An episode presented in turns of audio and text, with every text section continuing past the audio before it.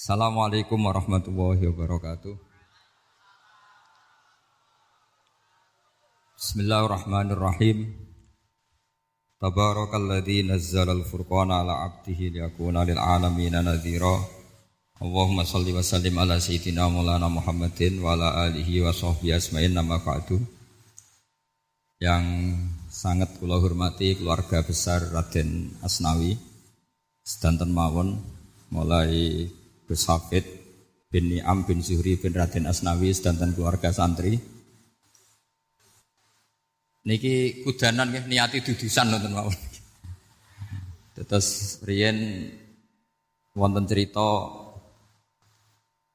udan niku rahmat. Jadi nak sampean melayu saking udan berarti melayu saking napa? Rahmat. Rahmat. Terus niki terus cara berpikir niku udan niku rahmat, terus termasuk tobat sing sah. Niku dawuh Imam Ghazali, kon adus nganggo banyu udan sing ceblok langsung. Mergo nak liwat kenteng, kadang kentenge iku hasil sumbangan proposal. Terus mun sing langsung mawon, sing liwat plastik mun mun mboten mandi niku.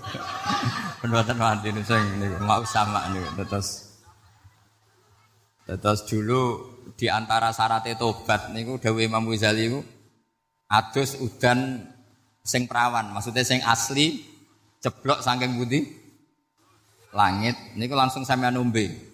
Nak tepak nggih tobat, nak mboten tepak nggih lara niku. Mergi mergi asli. Terus kula matur nuwun sanget jenengan hormat teng Raden Asnawi. Beliau sekarang generasi keempat nggih, wonten sing generasi ketiga.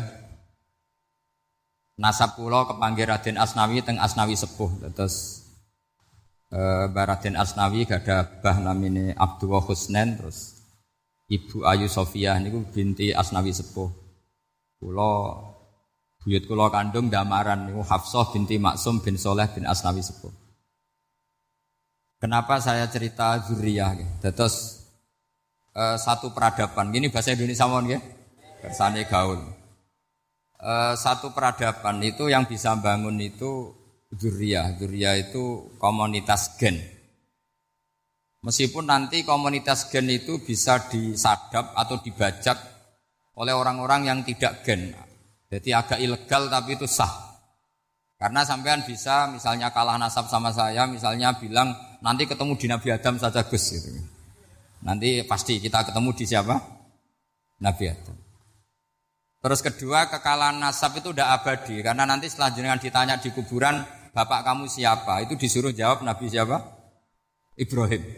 Terus kekalahan nasab sampai nanti berakhir di kuburan. Karena nanti dijawab siapa bapak kamu?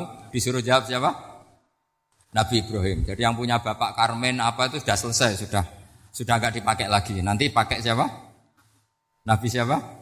Ibrahim. Nah, kenapa saya cerita bahwa nasab gen itu akan disatukan oleh satu visi ilmiah yang objektif. Gini ku dawuh Nabi Yusuf, wattaba'tu millata abai Ibrahim wa Ishaq wa Ya'kub. Terus dawuh Nabi Yusuf, maka nalana an nusyrika billahi min syai'. Jadi saya ngikuti leluhur saya. Ini dengerin ya. Saya ngikuti leluhur saya, yaitu Nabi Ya'kub bin Ishaq bin Ibrahim. Leluhur saya itu siapa? Maka nalana an nusyrika billahi min syai', yaitu keluarga besar yang tidak pernah melakukan kemusyrikan. Ya, keluarga besar kami punya tradisi tidak pernah melakukan kemusyrikan. Dan bahkan itu dibahasakan tidak mungkin. Tidak mungkin kita-kita ini melakukan kemusyrikan. Maka nalana itu kira-kira kalau bahasa Indonesia itu kita-kita ini tidak mungkin melakukan kemusyrikan. Nah, kenapa demikian? Itu berangkat dari logika yang permanen. Disebut yusabbitu wa'ul ladzina amanu bil qawli tsabiti fil hayatid dunya wa fil akhir. Logika permanen itu begini misalnya. Kita-kita ini kan hidup dari bapak, bapak dari ibu, terus sampai Nabi Adam. Kemudian setelah Nabi Adam ini berakhir. berakhir. Kemudian kita mau tidak mau berpikir Nabi Adam itu siapa? Terus diterangkan ternyata Nabi Adam itu satu makhluk hidup yang mulanya dari tanah. Lewat wahyu Allah, lewat tita Allah kun kemudian jadi manusia yang bernama Adam. Sebelum Adam ada bumi, ada langit, ada cakrawala macam-macam. Kemudian itu kita rumuskan lagi asal usulnya adalah tidak ada. Adamiyun makhdun. Akhirnya kita tahu bahwa alam raya ini diwujudkan setelah dari tidak ada. Nah tentu terus kita berpikir dari tidak ada menjadi ada itu pasti penyebabnya adalah sesuatu yang ada. Nah yang ada itu disebut wajibil wujud. Karena wajibil wujud ini wujud sendiri, nggak ada saingannya. Karena Allahu ala sayyamahu, Allah ada dan tidak ada pesaingnya. Maka kita-kita ini berpikir, enggak mungkin ada kekuatan manapun yang menyamai Allah. Sehingga enggak ada Yesus mungkin menyamai Allah, enggak ada Fir'aun, enggak ada Lata, enggak ada Uzza. Makanya disebut, maka nalana an nusyrika billahi min syai'. Kita-kita ini enggak mungkin melakukan kemusyrikan. Sama enggak usah tanya saya, Gus, tapi orang menjadi musyrik itu kan mungkin. Jawabannya itu tetap gak mungkin. Kemusyrikan itu satu teori yang gak mungkin. Tapi kalau orang musyrik itu mungkin. Memang akan dilipat. Tapi karena kita kenal Raden Asnawi itu dari sisi ilmiah. Saya punya banyak kitab beliau. Mungkin saya termasuk pernah dulu yang yang membawa kitab beliau banyak ke Korea. Saya itu beli pesolatan tuh bukan satu dua sampai dua kerdus tiga kerdus. Itu mulai dulu, mulai saya ngiayi sampai sekarang. Tak bawa ke Seragen, ke Solo tiga, termasuk tak bawa ke Korea. Jadi mungkin ya ini ini G R saya, saya ngaji di sini itu barokahnya jualan pesolatan. Tapi bukan jualan yang cari laba ndak karena tak gratiskan, tapi itu eh, dagang akhirat lah kira-kira gitu. Jadi kalau saya masuk neraka ketok ora pantes wong bakul pesolatan kok masuk neraka gitu. Kayak itu enggak enggak pantes itu. Karena saya termasuk orang ya yang cara berpikir itu optimis. Dulu di sini ada orang alim alama namanya Raden Asnawi. Terus kemudian sejarah agak berpolemik. Ada mengatakan beliau itu muridnya Syekh Nawawi, ada mengatakan tidak. Apapun itu yang saya yakini adalah beliau ya saling istifadah lah, saling mem- saling bermanfaat bagi Syekh Nawawi Banten. Saya punya catatan sejarah banyak tentang Raden Asnawi karena guru-guru kita itu akan ketemu di Syekh Nawawi Banten. Yaitu kita tahu misalnya saya ngaji Mbah Mun, Mbah Mun ngaji Mbah Zubair, Mbah Zubair misalnya ngaji Syekh Fakih Mas Kumambang, ngaji Mbah Mahfud, terus ngaji Sayyid Abi Bakar Sato, terus ngaji Sayyid Zaini Dahlan. Kalau keluarga sini mungkin misalnya Gus Hafid, Mbah Ni'am, Mbah Zuhri, terus Raden Asnawi. Raden Asnawi kita tahu nikah dari istri mudanya Syekh Nawawi, yaitu Nyai Hamdanah. Saya sering diceritani Mbah Mun, terus Nyai Hamdanah punya anak yang namanya Zuhriyah dari Syekh Nawawi. Kemudian setelah dinikahi Raden Asnawi, punya anak namanya Zuhri, Minan, Ni'am, terus sampai ke Gus Hafid, Hafid bin Ni'am. Kenapa saya cerita ini? Karena kealiman itu adalah sesuatu yang yang dibanggakan Allah. Imam Amidi, Imam Amidi itu ulama ahli matematika. Jadi ada ulama itu ahli matematika. Dia enggak pernah ngajarkan pesolatan, zakat, sholat, tapi dia ngajar matematika. Kemudian dari matematika itu beliau menjadi ahli tauhid. Sehingga nanti mungkar nakir itu enggak akan tanya dia marabbuka wa manabuka, karena dia punya rencana. Yang ngajar tauhid itu saya kata.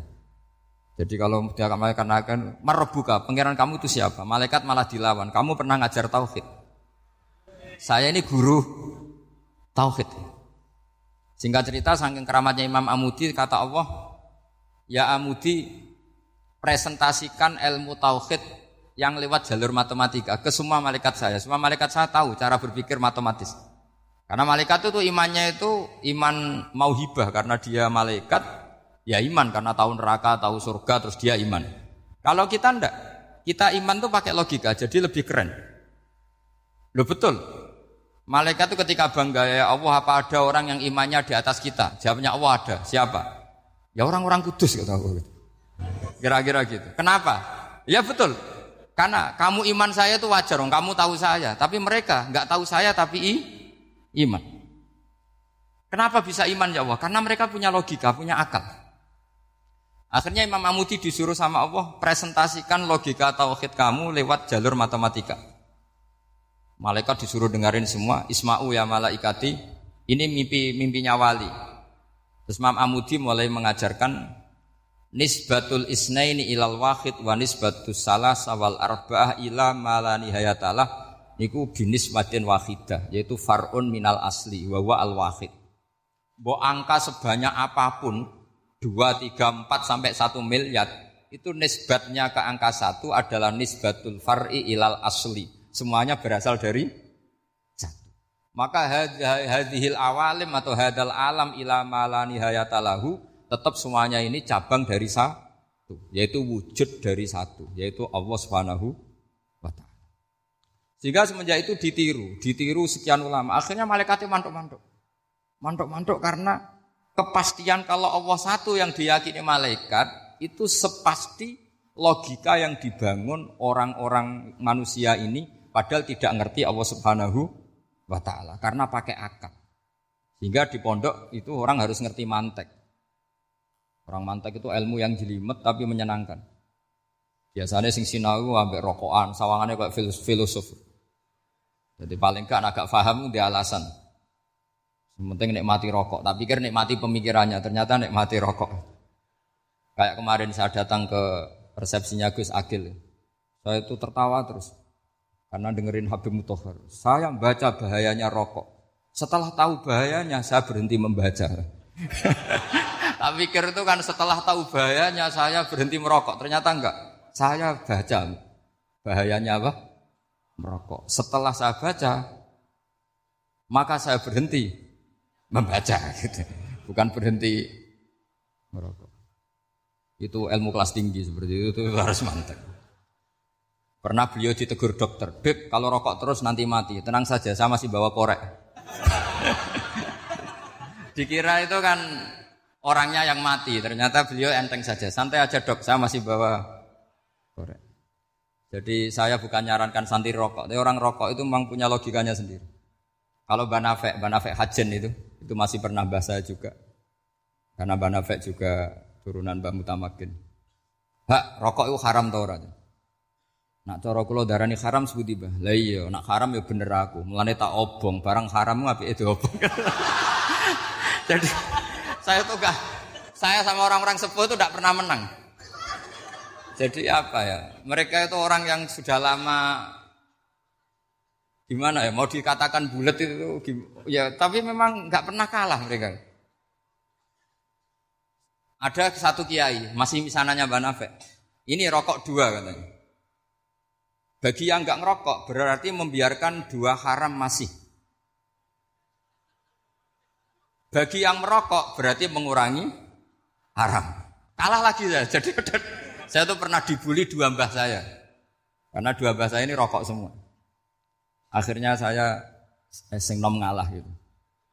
Karena saya tidak mungkin bilang sing waras ngalah karena kalah sepuh gitu. Jadi ya sudah mau tidak mau harus bilang sing nom kalah. Tapi yang penting itu kita mendengar. Jadi ternyata sepinter-pinternya kita itu mesti kalah pinter sama yang sepuh-sepuh itu. Jadi kalau tahu bahayanya rokok lewat membaca ya harus berhenti berhenti merokok, berhenti membaca katanya.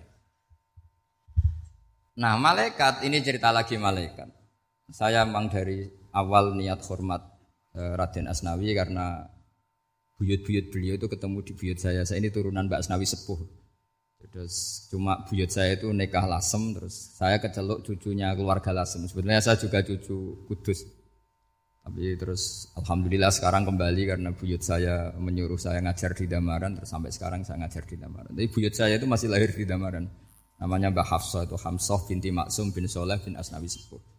Sama seperti nasab di sini Raden Asnawi, Mbak Abdul Husnan, terus Nyai Ayu Sofiah, terus Mbak Raden Asnawi. Saya mau cerita, jadi ilmu itu lebih keren kita. Sehingga Rasulullah Shallallahu Alaihi Wasallam pernah ngendikan, saya ini rindu sekali li ikhwani. Kata Nabi itu ikhwani. Terus sahabat bilang, alasna ikhwana kaya Rasulullah. Bukankah kita ini saudara kamu, saudara engkau ya Rasulullah? Tidak, antum ashabi, kamu itu sahabat saya. Siapa teman-teman kamu itu ya Rasulullah? Yaitu kaumun yang tidak melihat saya, kemudian iman kepada saya. Jadi mereka seperti kita semua di Kudus tidak melihat Rasulullah Shallallahu Alaihi Wasallam, tapi iman sama Nabi. Dan ketika malaikat yubahi bikum malaika, Allah bangga dengan malaikatnya, membanggakan kita. Sampai malaikat itu sentimen, kok bisa ya Allah? Ya karena tadi, kamu iman sama saya wajar. Karena kamu melihat surga, melihat neraka, melihat aras. Sementara orang Kudus coba melihat apa? Paling simpang lima. Apa simpang tujuh itu? Tapi imannya gak kalah dengan malaikat. Kenapa gak kalah? Karena tadi, kita diajarkan bahwa nisbatul isnaini wassalasah wal arba'ah ila ma la nihayata laha itu sama-sama nisbatul far'i ilal asli. Tetap yang asli adalah angka satu. Jadi enggak mungkin aslu hadhil asya enggak dari Allah itu. Enggak mungkin, tetap dari zat yang satu. Kemudian tentu ini bukan nisbatul walad ilal walid, anak ke bapak tentu enggak, tapi nisbatul khaliq sama makhluk. Tapi apapun itu pasti satu. Sehingga Imam Amidi akhirnya masuk surga lewat jalur itu. Tidak usah lewat pertanyaan man rabbuka wa man nuka. Kelasnya disuruh ngajar malaikat. Saya punya rencana jadi pengajar malaikat nanti itu kan. Jadi orang-orang Kudus yang dapat barokahnya Raden Asnawi nanti jangan jangan mau kalau ditanya man rabbuka wa man nuka. Kelasnya itu harus apa? Jadi gurunya malaikat. Karena bapak kita Nabi Adam itu keren. Nabi Adam itu adalah orang yang disuruh Allah, dipresentasikan, dibanggakan Allah di depan para malaikat. Ketika ada malaikat yang agak hasud, tapi itu tidak malaikat papan atas, malaikat yang kebanyakan. Itu kan agak enggak terima, Nabi Adam jadi apa? Khali, khalifah. Sampai malaikat ini usul, ataj'alu fiha mayufsidu fiha wasfikut. Makanya kalau saya protes sama malaikat itu malaikat yang ini, bukan Jibril sama Israel. Kalau protes Israel bahaya. Bisa dihabisin. Saya pernah ditanya seorang kiai, Gus jenengan gojlok malaikat kok berani? Ya karena malaikat yang jenis ini pernah gojlok Nabi siapa? Adam. Enggak percaya kalau Nabi Adam itu layak mimpin sampai protes ataj'alu fiha may yufsidu fiha wasfikut. Tapi apa yang terjadi? Allah mengajarkan satu ilmu di Nabi Adam kemudian disuruh meresentasikan. Qala ya Adamu ambihum bi asmaihim. Adam, coba kamu presentasikan ilmu kamu. Wah, Nabi Adam fasih mempresentasikan ilmu. Kata Allah, kamu bisa enggak sepinter Nabi Adam? Enggak bisa ya Allah. Makanya sudah saya bilang, ini alamu malah. Saya lebih tahu siapa yang layak mimpin. Jadi layak mimpin itu pertama harus kuwatul ilm. Ilmunya itu harus kuat. Nanti saya akan cerita hubungannya Raden Asnawi dengan Syekh Nawawi. Apa itu hubungan teman, apa murid guru, itu memang masih jadi polemik sampai sekarang. Kalau saya ya keyakinan saling istifadal. Ini bahasa netral, tidak murid guru tapi saling apa? Istifadah. Kata Syekh Nawawi dalam tafsir Munir itu, ilmu itu nomor satu. Sehingga beliau setiap ada ayat fa inna hizbawahi humul ghalibun, beliau pasti menafsiri bil hujjah wal barohin la bisaulah. Saya masih ingat betul takbirnya, memang saya hafalkan. Tapi bukan untuk modal pidato mboten, modal sebagai wong alim. Kalau pidato gampang. Pidato itu semua orang bisa. Kalau jadi orang alim itu tidak gampang. Lebih susah lagi orang alim buat pidato itu. Kalau nggak pernah mbah saya tidak mau. Karena memang saya terkenal nggak nggak suka pidato. Satu memang nggak bisa. Nomor dua tidak ingin. Nomor tiga ya ya rugi. Karena pidato itu nasib-nasiban. Kalau nasib baik kamu tidak paham itu. Wah Gus Bah ilmunya tinggi sehingga kita tidak paham itu. Kalau nasib baik. Kalau nasibnya tidak baik, terus nak ngendikan bulat sama amno, yaitu tepak-tepakan. Dan Syekh Nawawi itu benar, Raden Asnawi juga benar, semua guru-guru kita benar. Karena agama ini sebetulnya bukan masalah negara, tapi masalah logika yang sehat. Uni Soviet itu pernah mengkooptasi Uzbek, Ceknya, Tajikistan, itu seratus tahun. Orang dipaksa ateis. Tapi orang-orang Uzbek, saya sering ketemu ulama Uzbek, kadang ketemu di Korea, kadang di Malaysia. Orang-orang Uzbek itu punya basement di bawah tanah. Kemudian di bawah tanah ini mereka ngajarkan tauhid. Ngajarkannya ya gampang, misalnya ini sesuatu yang ada, ya ini. Ini ada penciptanya enggak? Ya ada. Siapa? Tukang katanya. Yang penting itu enggak ada logika bahwa sesuatu yang ada disebabkan oleh ketiadaan. Lah orang komunis, orang ateis itu orang yang mengatakan alam ini didahului oleh nihilisme, oleh adamiah. Masuk akal enggak sesuatu yang ada, penciptanya sesuatu yang tidak ada. Sehingga orang anak-anak Uni Soviet itu enggak pernah kepikiran membenarkan ateis, itu enggak pernah. Bareng Uni Soviet ada itu glasnost perestroika itu kemudian hancur, semuanya langsung menjadi negara Islam, termasuk Uzbek, Tajikistan, karena diajari ilmu, bahwa ilmu itu yang gak pernah kalah oleh negara. Sehingga saking pedenya Rasulullah shallallahu alaihi wasallam ketika Sulhul Hudaybiyah, ini agak jelimet tapi gampang dicerna.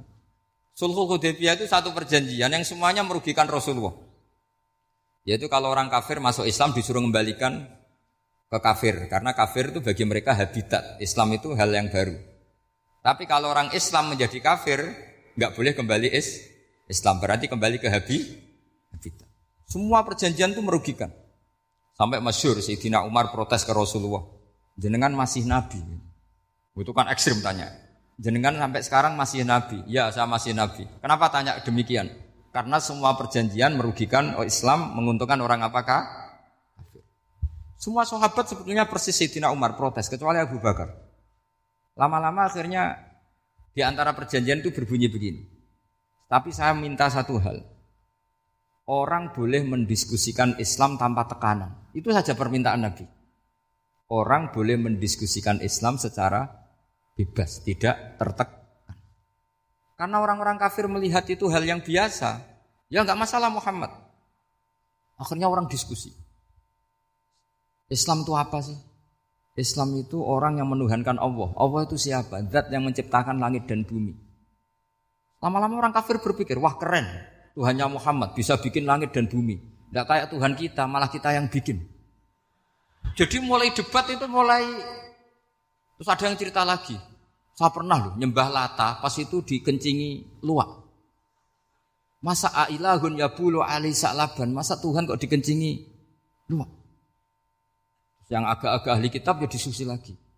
Wah kayaknya Yesus tidak Tuhan. Masa Tuhan kok kelaparan, lemes, wah repot nanti.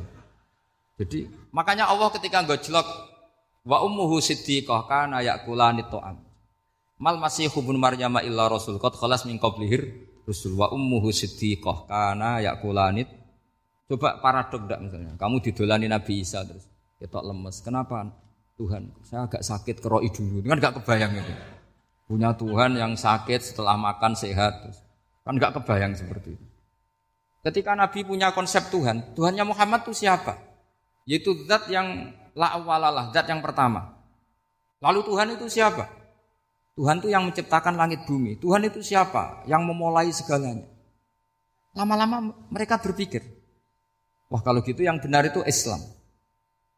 Maka kata Imam Imam Zuhri, Syabutin Az-Zuhri, fama kana fathun fil islami a'zama min sulhil hudaybiyah. Innama kana an-nasu yatafaduluna fil hadis wal munaza'ah. Semua teks riwayat itu ada kata wal munaza'ah. Orang bebas ngomong dan berdebat. Munaza'ah itu berdebat. Terus akhirnya falam yatakallam ahadun bil islami yaqilu syai'an illa dakhala fihi. Kemudian setelah berdebat dan mereka tahu Islam pasti akhirnya masuk. Dan itu yang sekarang terjadi di dunia. Makanya saya pernah ditanya seorang profesor, Gus, kalau di Jogja ada sekolah perbandingan agama, menurut Anda gimana? Asal itu tentang agama, enggak apa-apa. Tapi kalau yang dibandingkan umat Islam itu jangan. Karena nanti kalau di Indonesia kira-kira yang copet itu ditanya agamanya juga Islam, yang koruptor juga Islam. Jadi kalau yang dikaji Islamnya enggak apa-apa, tapi orangnya jangan, kata saya. Karena yang bulat ya banyak, yang enggak sholat ya banyak. Tapi kalau Islamnya saja, misalnya adu, adu konsep tentang Tuhan. Masyhur kita mungkin banyak yang melihat itu. Debatnya Stanley Fischer sama Ahmed Deedat itu. Tuhan kamu siapa ini ini. Terus Ahmed Deedat cerita Tuhan saya itu lam yalid wa lam yulad wa lam yakul lahu kufuwan. Itu spontan ada seorang mahasiswi bilang, sepertinya Tuhan Anda lebih menarik. Karena Tuhan Anda yang menciptakan langit bumi. Yang Tuhan ini kok lahirnya sudah di bumi. Masa lahir-lahir langsung jadi Tuhan. Jadi akhirnya falam yatakallam ahadun bil Islam yaqilu syai'an illa dakhala fihi. Sehingga agama ini apa? Agama itu adalah kalimat tauhid. Kalimat itu apa? Logika yang terbangun. Nah, ketika logika itu terbangun maka disebut yusabbitu walladzina amanu bil qaulis tsabit fil hayatid dunya wa fil akhirah. Allah itu akan menetapkan satu kaul, satu presentasi ilmiah atau satu kesimpulan ilmiah. Yang kesimpulan itu nyata benarnya. Dan ini akan nyata terus baik di kehidupan dunia maupun kehidupan apa? Akhir. Seperti Allah sebagai Tuhan. Itu akan nyata terus. Di dunia Allah ya Tuhan, nanti di akhirat juga Tuhan. Tapi Tuhan selain Allah, maka menjadi Tuhan ini nunggu ada yang menuhankan. Misalnya Fir'aun, itu jadi Tuhan karena ada yang menuhankan. Sekali dia mati, dia sudah aset wisata, bukan Tuhan lagi. Makanya gojlokannya orang ulama Arab, kalau ketemu ulama Mesir, kalau gojlokan itu lucu. Orang Arab, ada Abu Jahal, Abu Lahab, penggaweane ngusir Nabi. Gitu.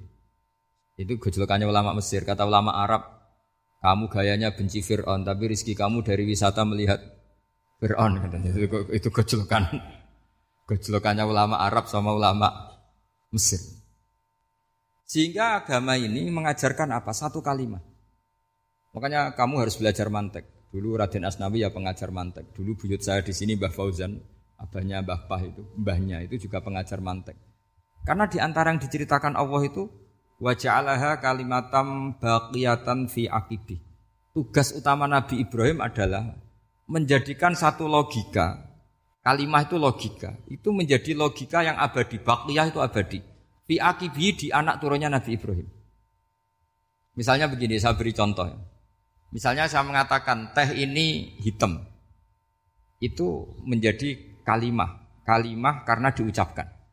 Tapi tidak menunjuk hakikat karena tehnya berwarna apa? Kuning.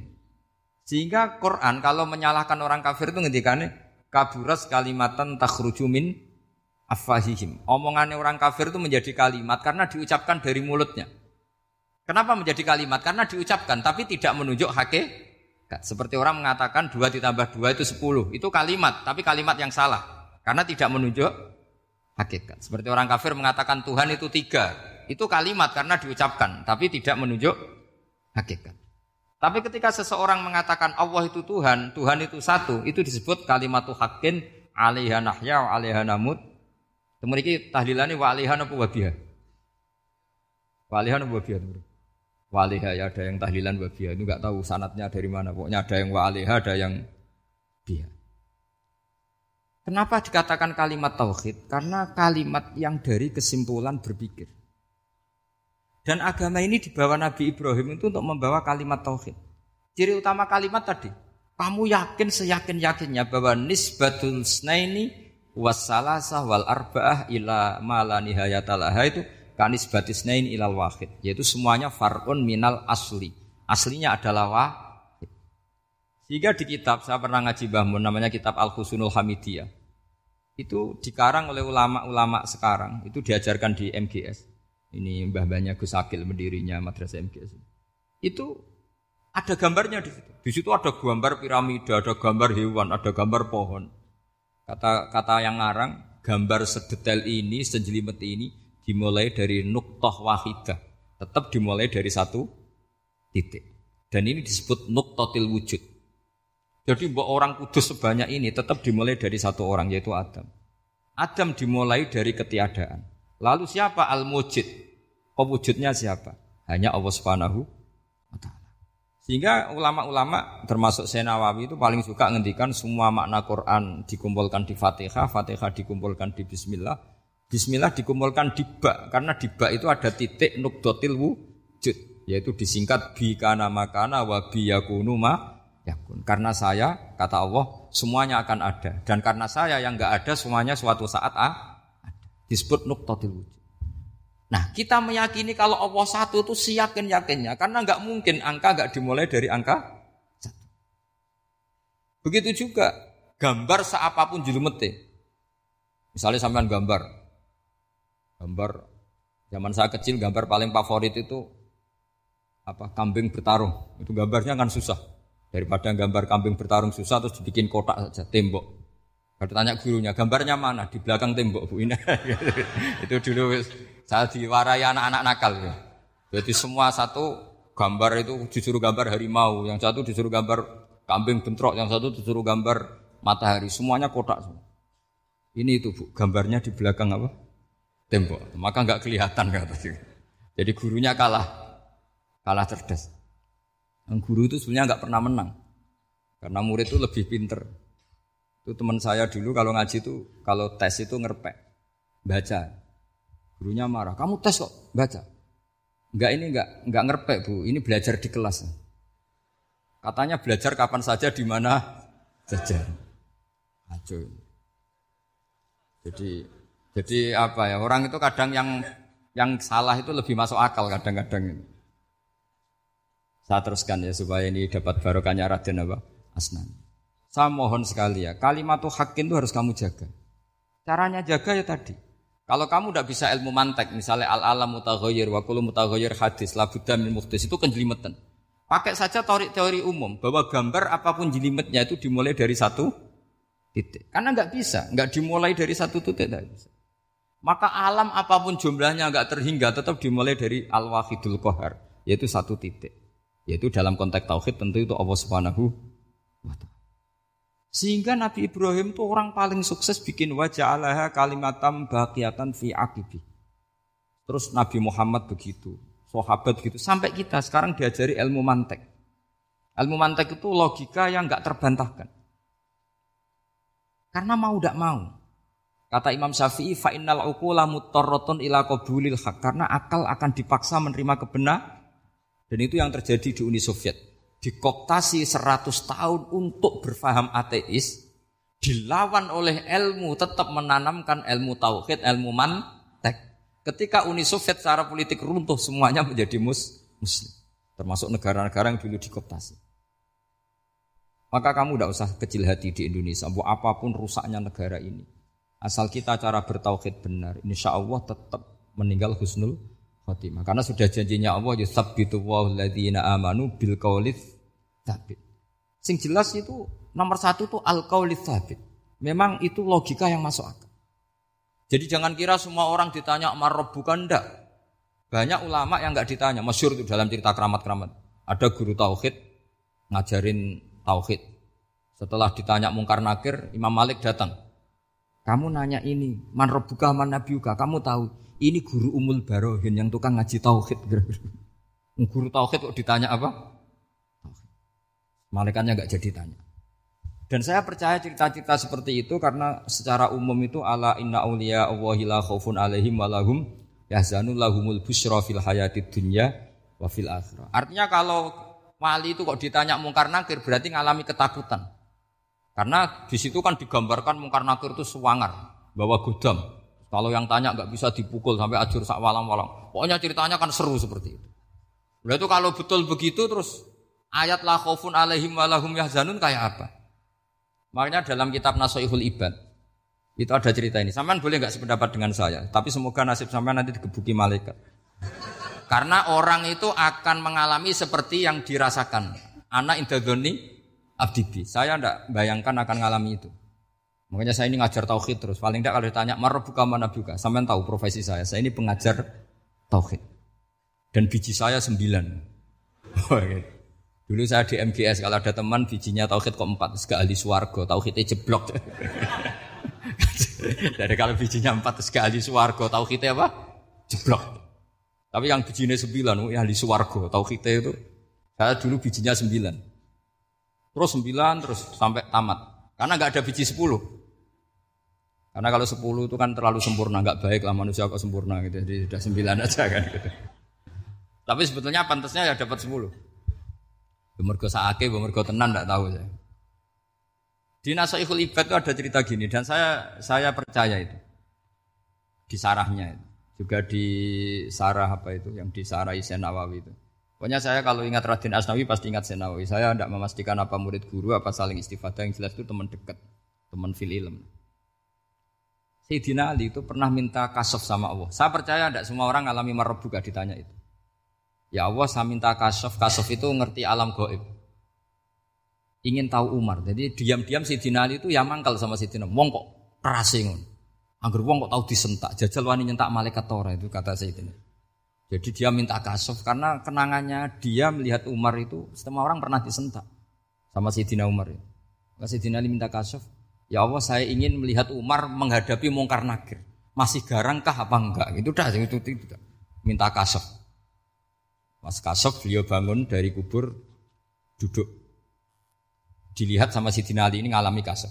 Sama enggak usah tanya. Enggak wali kok tanya. Ya sudah pokoknya percaya aja. Akhirnya malaikat mungkar nakir datang. Itu di situ digambarkan matanya itu kal kidril mughalla, kayak apa itu? Panci yang dibakar. Wah, wow, seru. Sumpah Sayyidina Ali, baru ini kamu akan takut. Tapi ternyata enggak, Umar bangkit disentak orang dua itu. Kamu tahu menghadapi siapa? Yang sopan. Oh, ada sentak. Kok kaget malaikatnya itu karena enggak pernah ngalami disentak. Mungkin itu pertama. Kok kaget. Memangnya kamu siapa? Saya ini teman kekasih Tuhanmu. Saya tem- yang diandalkan temannya sebenarnya bukan dia. Ana sahibu habibillah. Saya ini temannya kekasihnya Allah. Jadi dia ngandalkan temannya sebetulnya, bukan ngandalkan dirinya. Oh, kamu temannya Nabi Muhammad? Iya, saya Umar, temannya Nabi Muhammad. Kamu harus hormat sama temannya kekasih Allah. Wah, terus semua lain itu. Akhirnya matur Allah. Ya Allah, apakah prosedur seperti ini bisa dinego? Terus sama Allah. Oh iya katanya. Kamu kalau menghadapi kekasih saya ya jangan seperti itu katanya. Semenjak itu beliau sopan santun dua mungkar nakir gitu. Jadi ini ini berita gembira. Jadi sebetulnya itu enggak. Tapi kita ini kan enggak punya nyali nyentak mungkar nakir. Semoga dengan gelar kita doktor tafsir, doktor tauhid gitu, atau paling enggak guru kutsiyah tauhid gitu. Atau siswa terbaik dalam materi tauhid. Itu harus kamu bawa status. Jadi sehingga nanti ini saya ranking satu tauhid, masa masih ditanya marbuka waman nabi. Dan itu menurut saya sah. Zaman enggak usah protes takbirin gitu. Susah usah takbir-takbiran. Pokoknya takbirnya adalah wali-wali itu la khaufun alaihim walahum. Ya, mereka enggak akan mengalami ketakutan baik kehidupan dunia maupun kehidupan akhirat. Bahkan para malaikat itu mengatakan ke wali-wali nahnu auliyaukum fil hayatid dunya wa fil akhirah. Kita ini teman kamu, saudara kamu, mitra kamu. Masa mitra kok nutu'i itu kan enggak fair. Dan menurut saya paling efektif itu apa? Kamu harus punya rumus tauhid kayak Imam Amidi menemukan Tuhan. Imam Amidi itu menemukan Allah itu lewat ilmu matematika. Dan itu Allah saking senengnya disuruh ngajari para malaikat. Wa ya malaikati isma'u. Kamu harus mendengar, ini orang alim saya. Yang ahli matematika. Tapi justru itu ngerti bahwa asal-usul alam itu minal wahidil qahar. Dari zat yang satu. Akhirnya Imam Amidi mulai ngajar tuh. Nisbatusnaini wasalah sawal arba'ah ila mana nihayatalaha iku kabeh iku far'ul wahid. Akhirnya malaikat mandok-mandok. Nah, iman seperti itu itu akan setingkat keyakinannya dan keakurasiannya sama dengan imannya para malaikat. Makanya Nabi ngendikan tu baliman amana bi walam yaroni. Sebagian riwayat disebut sab amarrat. Nabi ngendikan sampai tujuh kali. Benar-benar keren orang yang tidak melihat saya kemudian iman kepada apa yang bisa menemukan itu hanya A. Misalnya contoh paling gampang ya yang dialami para ulama. Ya saya ulang lagi yang dialami para ulama ketika menemukan ilmu ya yang menjadikan mereka mahabbah Rasulullah Shallallahu Alaihi Wasallam. Nabi itu paling suka itu sholat. Nabi itu paling senang sama sholat. Wa qurratu aini fi sholat. Terus beliau ngendikan as-sholatu imaduddin. Terus beliau kalau muji sholat itu sundul langit. Sampai beliau kalau banyak masalah itu bilang ke Bilal, arifna ya Bilal, saya kasih istirahat. Itu maknanya mau sholat. Semuanya sholat. Pertanyaannya adalah, apakah mungkin seorang raja yang ambisi jadi raja, kemudian yang dikampanyakan adalah orang supaya sholat? Tentu kalau Nabi seorang raja, beliau akan kampanye gimana? Narik upeti kayak apa, narik pajak kayak apa, biar Nabi kaya. Enggak. Nabi itu paling tersiksa kalau orang tidak sholat. Tersiksa kalau orang tidak sujud. Loh, kalau beliau seorang raja, ngapain mempopulerkan sholat? Maka makna sholat imaduddin adalah, sholat itu tiang agama. Maknanya tiang agama, kamu akan tahu betul kalau dia seorang Nabi. Karena apa? Yang diajarkan adalah sholat. Lu coba untungnya apa bagi Nabi Muhammad ketika umat Islam sholat? Kan tidak ada untungnya sama sekali. Justru itu kelihatan kalau dakwah beliau itu dakwatul haq, mengajak ke benar. Lu wong kok kampanyane kon sholat? Mestinya nak kepengen sugih kan kon bayar pajak, upeti. Tapi enggak, Nabi itu ngajarkan apa? Orang supaya sholat. Dan ini diimplementasikan sama Raden Asnawi. Beliau ngarang pesolatan. Orang sealim itu yang dikarang pesolatan. Makanya saya itu kagum. Saya saksinya banyak. Tanya murid-murid saya, saya kalau beli pesolatan saya kerdus saya kerdus. Saya kirim ke Korea, terus ke pedalaman-pedalaman itu. Karena saya butuh pesolatan, bahwa orientasi kita itu sholat. Sehingga wali-wali itu dulu, saya berkali-kali cerita kalau ngaji, wali-wali dulu itu kalau ditawarin Allah masuk surga itu tanyanya satu, ya Allah di surga ada sholat enggak? Kalau enggak ada saya enggak mau. Kalau sampean pasti enggak tanya gitu, pasti itu sudah ada. Sampean malah gini, enak mbu swarga ora usah salat mesti gitu. Sudah jadi sudah sudah lama sekali nganggap salat itu problem.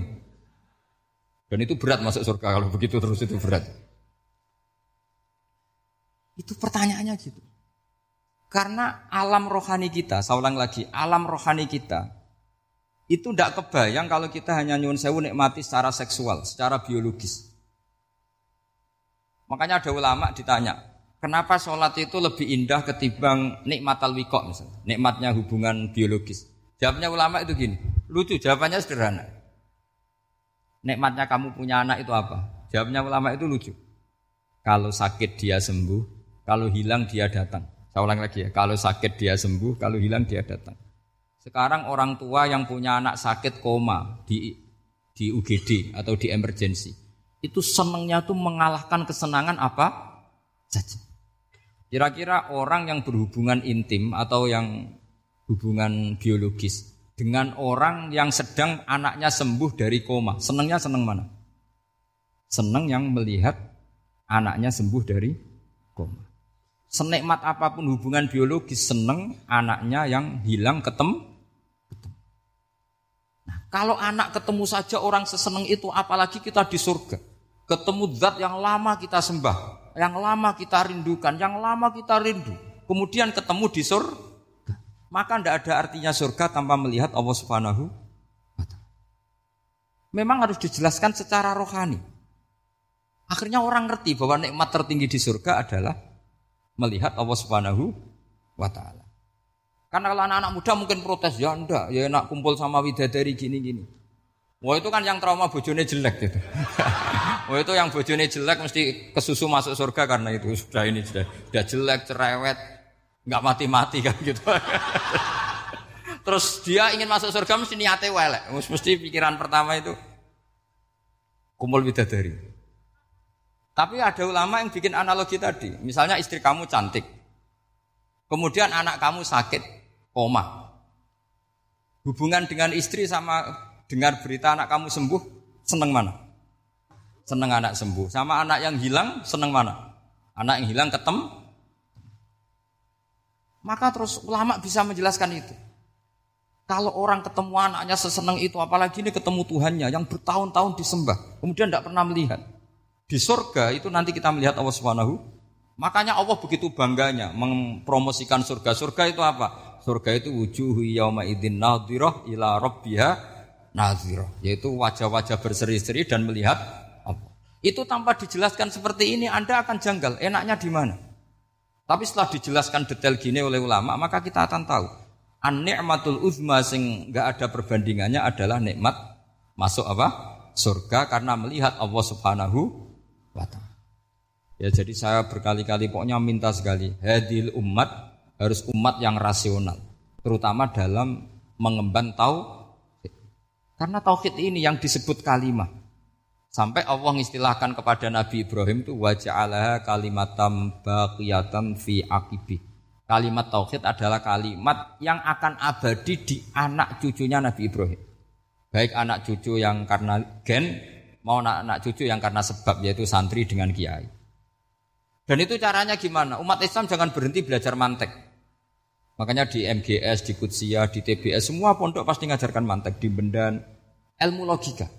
Itu tadi, kalau kamu tidak bisa menemukan tauhid dengan cara tadi, dengan cara al-alam mutaghayyir wa kullu mutaghayyir hadis labudan min buhtis, Paling tidak pakai ilmu yang dilakukan Rasulullah shallallahu alaihi wasallam. Yaitu masyhur itu. Saya sering cerita di mana-mana. Ada orang namanya Jubair bin Mut'im, Muhammad bin Jubair bin Mut'im.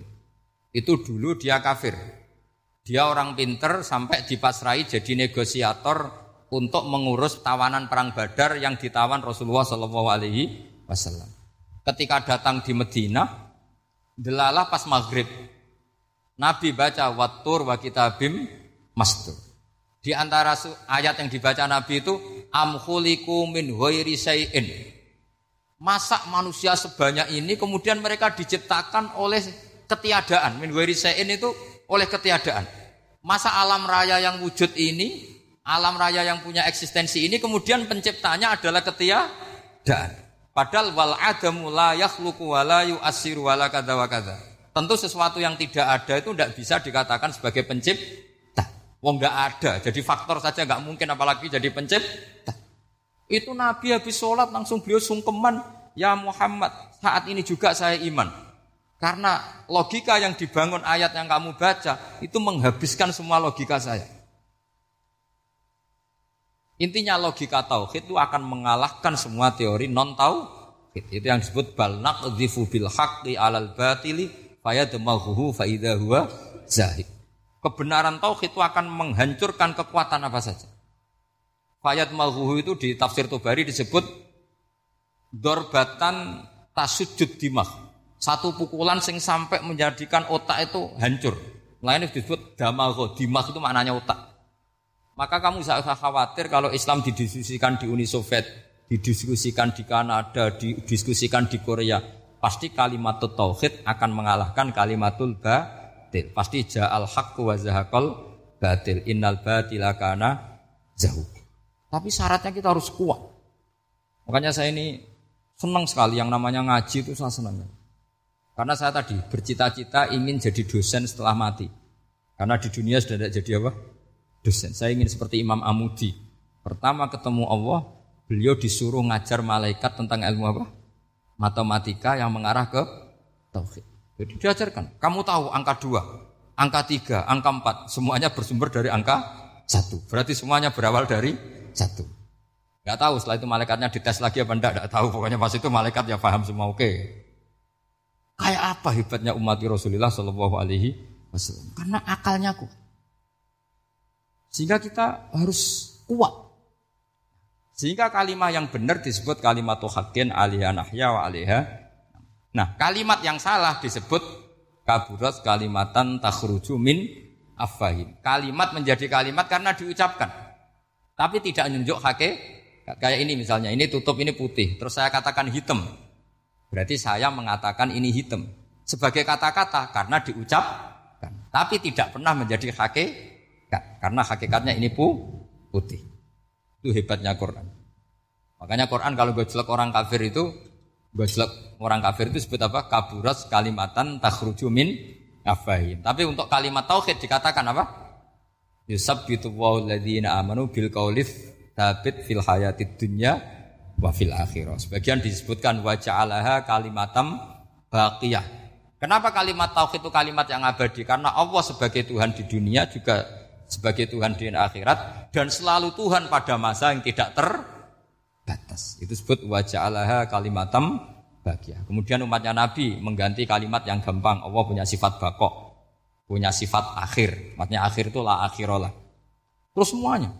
Yang faham ya alhamdulillah, yang enggak faham dikon ngapalno wujud idam baqo mukhalafatul khawadisi qiyamuhu binafsi wahdaniyat qudrat irad. Wes paham. Langkok sing rada alim terus roh bedane iki sifat ma'ani iki maknawiyah. Cara Mu'tazilah ngene, cara ahli sunnah ngene. Wah itu sudah kejlimeten bocah. Sementing pokoke wujud hitam. Nah, kenapa yang pertama yang disebut wujud? Karena yang membedakan kita dengan faham ateisme itu ya sifat wujud. Yaitu mereka mengatakan alam raya ini dimulai dari ketiadaan. Wah itu akal mana saja itu enggak bisa nerima masa ketiadaan menciptakan sesuatu yang. Maka kata Ibnu Hajar Al-Asqalani ketika mentafsirkan mensarai hadis, salasun mangkun nafihi wajata halawatal iman. Tiga hal ini kalau kamu faham maka menemukan manisnya iman. Manis. Manis itu enak. Terus kata Ibnu Hajar Al-Asqalani masih ingat betul dalam sarahnya Fathul Bari, wa yusamma inda ahlil aql, misalnya al-iltizat al-aqli. Agama ini mengajarkan kenyamanan cara berpikir. Coba kalau sampean seorang doktor atau seorang profesor atau seorang pinter, kemudian kamu dipaksa mengimani bahwa alam ini diciptakan oleh ketiadaan, itu bisa tidur enggak? Oh, enggak bisa tidur. Sampean misalnya orang pinter, dididik di kampus atau dididik di pondok, alam ini yang wujud, yang menciptakan itu sesuatu yang tidak wujud, kamu bisa tidur enggak kira-kira? Ini guru apa? Ini sarap ini. Mosok hadil maujudat khalaqahal adam, sesuatu yang wujud diciptakan ketiadaan. Tapi agama ini membawa sesuatu yang menyenangkan untuk akal, yaitu hadhil maujudat khalaqaha wajibul wujud. Maujudat yang wujud ini diciptakan super maujud, yaitu oleh bahasa pondok disebut wajibul wujud. Kan terus seneng, wajar dong kalau sesuatu yang ada diciptakan oleh yang ada. Lah tentu ada pencipta, terus ada super, disebut wajibul wujud. Kan terus enak. Lah itu kata Ibnu Hajar Al-Asqalani disebut wajada halawatal iman. Sehingga kita tidak usah khawatir. Makanya saya itu termasuk orang yang enggak khawatir. Apapun rusaknya dunia ini, kacaunya dunia ini akan kalah dengan kalimatut tauhid. Karena kalimah ini ketemu apa saja pasti menghancurkan, yaitu disebut bal naqdhifu bil haqqi 'alal batil fayadmaghuhu fa idza huwa zahid. Kalimat hak ini akan menabrak apa saja dan yang ditabrak pasti hancur. Makanya sampean enggak usah khawatir misalnya ada negara ateis di Cina, di Korea. Kita yakin asal yang diteliti itu agama Islam pasti menang. Nah, yang susah kalau yang diteliti orang Islam, itu susah. Karena yang copet kadang-kadang ya umat, apalagi di negara mayoritas muslim, nanti copetnya, premannya, koruptornya semuanya beragama Islam. Makanya kita hanya punya pilihan dua, itu umat Islam dan Islam yang kumat itu dok. Kalau tidak umat Islam ya Islam yang kumat. Tapi kalau kalimat tauhid itu kalimat yang aman, tak jamin. Tak jamin seratus persen. Jika saya itu kalau ditanya profesor, Pak Bahak, kalau suatu saat Indonesia jadi negara yang sangat terbuka, kemudian ada per- sekolah perbandingan agama, menurut Anda prospek Islam gimana? Saya jawab asal yang dikaji Islamnya bukan orangnya, pasti Islam tetap prospek. Asal yang dikaji apa? Islamnya bukan bukan orangnya. Kalau orangnya ya masya Allah. Ya itu tadi, kalau tidak umat Islam ya Islam yang umat. Ya ngoten mawon supaya niki mungkin-mungkin untuk barokah napa? Raden Asnawi untuk barokah ngaji kalimat tauhid. Terus sampean kudana niki kula mboten sakake, tak anggap untuk rahmat ngoten mawon nggih. Terus karena tadi di antara syaratnya tobat kata Imam Ghazali itu pernah kena air hujan langsung, langsung turun dari langit. Ya itu jelas itu di Ihya itu, karena ahallul halal adalah alma an-nazil minas sama. Halalnya barang paling halal adalah air yang pertama turun dari langit. Tapi kalau yang sudah lewat pecine sampean itu masalah itu. Kadang pecinya kan mek temane enggak sap. Macam-macam itu. Atau beli lewat nyentak orang tua, ya masalah lah ini. Tapi ya lebih baik yang pakai peci timbang yang enggak, lebih sopan gitu kan. Tapi yang enggak pakai peci ya enggak apa-apa, karena langsung kena apa? Kena apa? Hujan. Jadi pokoknya yang ingat-ingat ya, yusabbitu walladzina amanu bil qauliz. Assalamualaikum warahmatullahi wabarakatuh.